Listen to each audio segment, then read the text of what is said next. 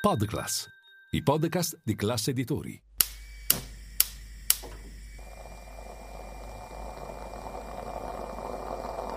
Buongiorno dal gruppo Classe Editori. Io sono Massimo Brugnone, oggi è lunedì 30 gennaio e queste sono notizie a colazione, quelle di cui hai bisogno per iniziare al meglio la tua giornata.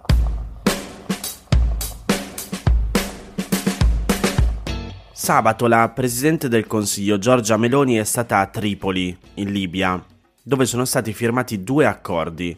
Il primo riguarda un potenziamento dell'approvvigionamento di gas, il secondo invece una maggiore collaborazione per controllare il flusso di migranti che da anni cercano di raggiungere l'Italia partendo dalle coste libiche. Li sintetizza bene il post che spiega come il primo accordo è stato firmato dall'amministratore delegato dell'ENI, Claudio Descalzi, e da Farhat Begdara, presidente della National Oil Corporation, la compagnia petrolifera nazionale della Libia, ed è considerato storico, soprattutto per i notevoli investimenti previsti, 8 miliardi di dollari. Le due aziende energetiche collaboreranno per esplorare i giacimenti di gas di fronte alla costa occidentale della Libia e, secondo le stime, i due giacimenti dovrebbero contenere complessivamente riserve sufficienti a fornire oltre 8 milioni di metri cubi di gas all'anno per i prossimi 25 anni.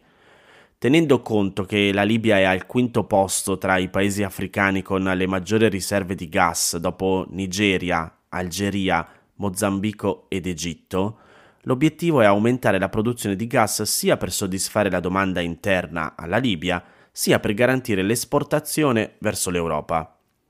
Le forniture di gas tra Libia e l'Italia attualmente sono garantite da un gasdotto chiamato Green Stream che collega la città di Melità a Gela, in Sicilia. È stato costruito vent'anni fa dall'ENI e dalla National Oil Corporation e potenzialmente potrebbe trasportare fino a 6 miliardi di metri cubi di gas all'anno. Nell'ultimo anno, tuttavia, dalla Libia sono arrivati soltanto 2,5 miliardi di metri cubi di gas, nonostante l'esigenza italiana di trovare nuovi approvvigionamenti in seguito alla crisi energetica causata dalla guerra in Ucraina. Questo perché? Banalmente perché la Libia ha esportato meno gas a causa del fatto che è aumentata la domanda interna e così le esportazioni sono state limitate al 15% del gas esportato negli anni precedenti. Cambiando argomento, l'accordo sul controllo e la gestione dei flussi migratori prevede invece, leggo tra virgolette, la cooperazione con l'autorità libica in relazione alla Guardia Costiera. In sostanza, l'Italia consegnerà alla Guardia Costiera libica 5 nuove motovedette.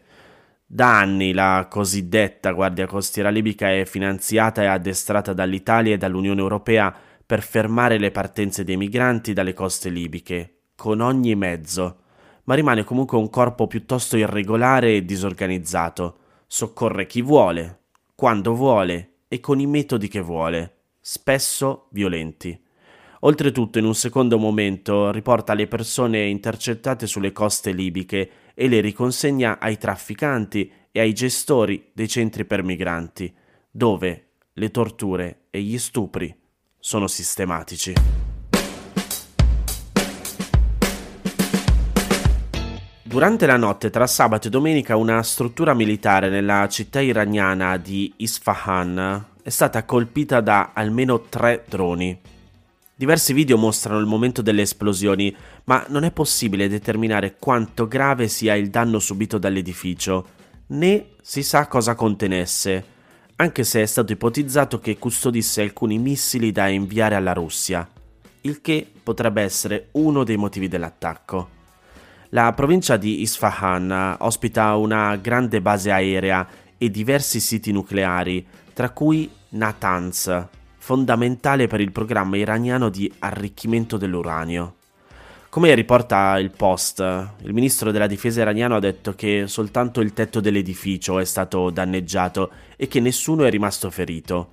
Anche se mentre sto registrando nessun giornale ha potuto confermare questa informazione in modo indipendente e il governo iraniano potrebbe avere interesse a minimizzare le conseguenze dell'attacco. Non ci sono certezze nemmeno su chi abbia ordinato l'attacco, ma diversi funzionari del governo degli Stati Uniti che hanno parlato in forma anonima con il Wall Street Journal e con Reuters hanno sostenuto che la responsabilità potrebbe essere di Israele. L'Iran è stato spesso bersaglio di attacchi con droni da parte di Israele negli ultimi anni, nel contesto di storiche tensioni tra i due paesi, e i governi israeliani, tra l'altro, hanno più volte dichiarato di essere disposti ad attaccare alcuni obiettivi iraniani se l'attività diplomatica non fosse stata in grado di frenare i programmi nucleari e missilistici del paese. Anche in Iran un parlamentare ha detto alla TV di Stato che ci sono forti sospetti che la responsabilità dell'attacco sia di Israele.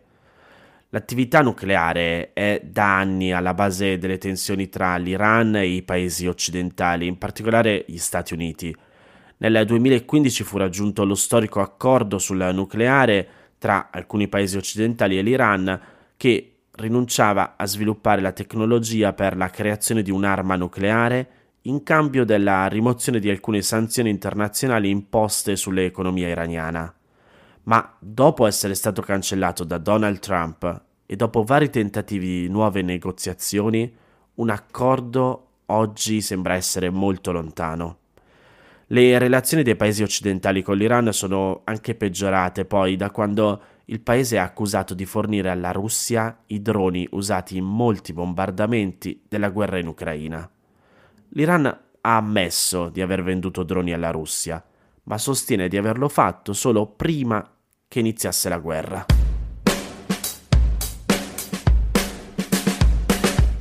Chi mi ha seguito settimana scorsa sa che ho avuto per diversi giorni l'influenza con la febbre alta e in quei giorni pensavo che 1. Non ho mai fatto il vaccino per l'influenza e forse potrebbe essere il caso di iniziare a farlo e 2 che non ho fatto il quarto vaccino per il Covid, ma proprio manco mi sono interessato se e quando avrei potuto farlo.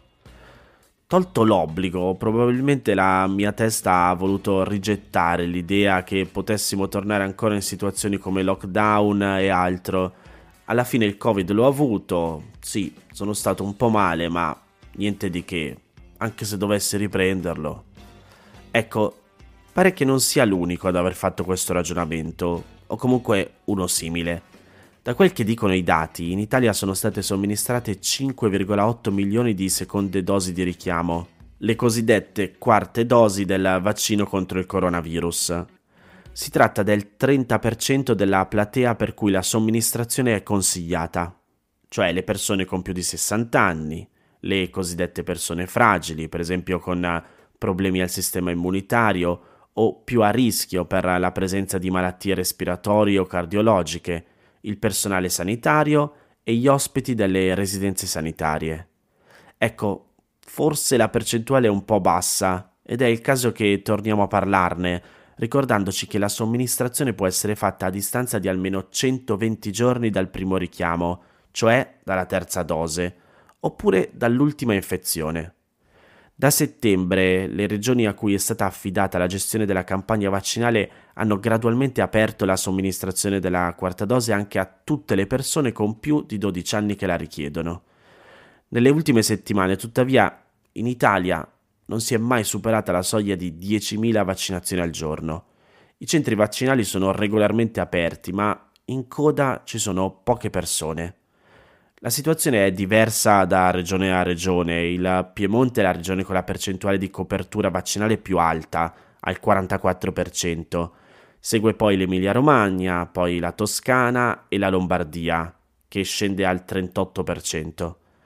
La regione con la copertura più bassa relativa alla quarta dose è invece la Calabria, con poco meno del 14%. Poi ci sono Sicilia, Campania e Basilicata, dove si arriva al 16,5.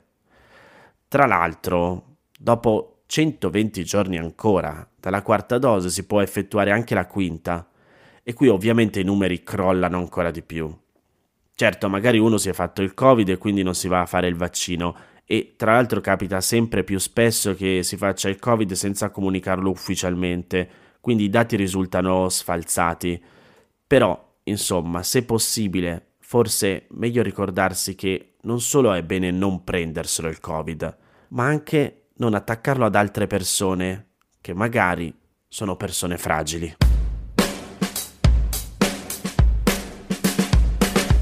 Queste erano le notizie a colazione di oggi. Se volete suggerirmi alcune notizie o mandarmi i vostri commenti su quelle trattate, potete scrivermi all'indirizzo notiziacolazione.it. Se volete rimanere aggiornati c'è il canale Telegram di Notizia Colazione e nel sommario della puntata trovate il link per gli altri podcast del gruppo Classe Editori. Io vi aspetto domani per iniziare insieme una nuova giornata. Un saluto da Massimo Brugnone.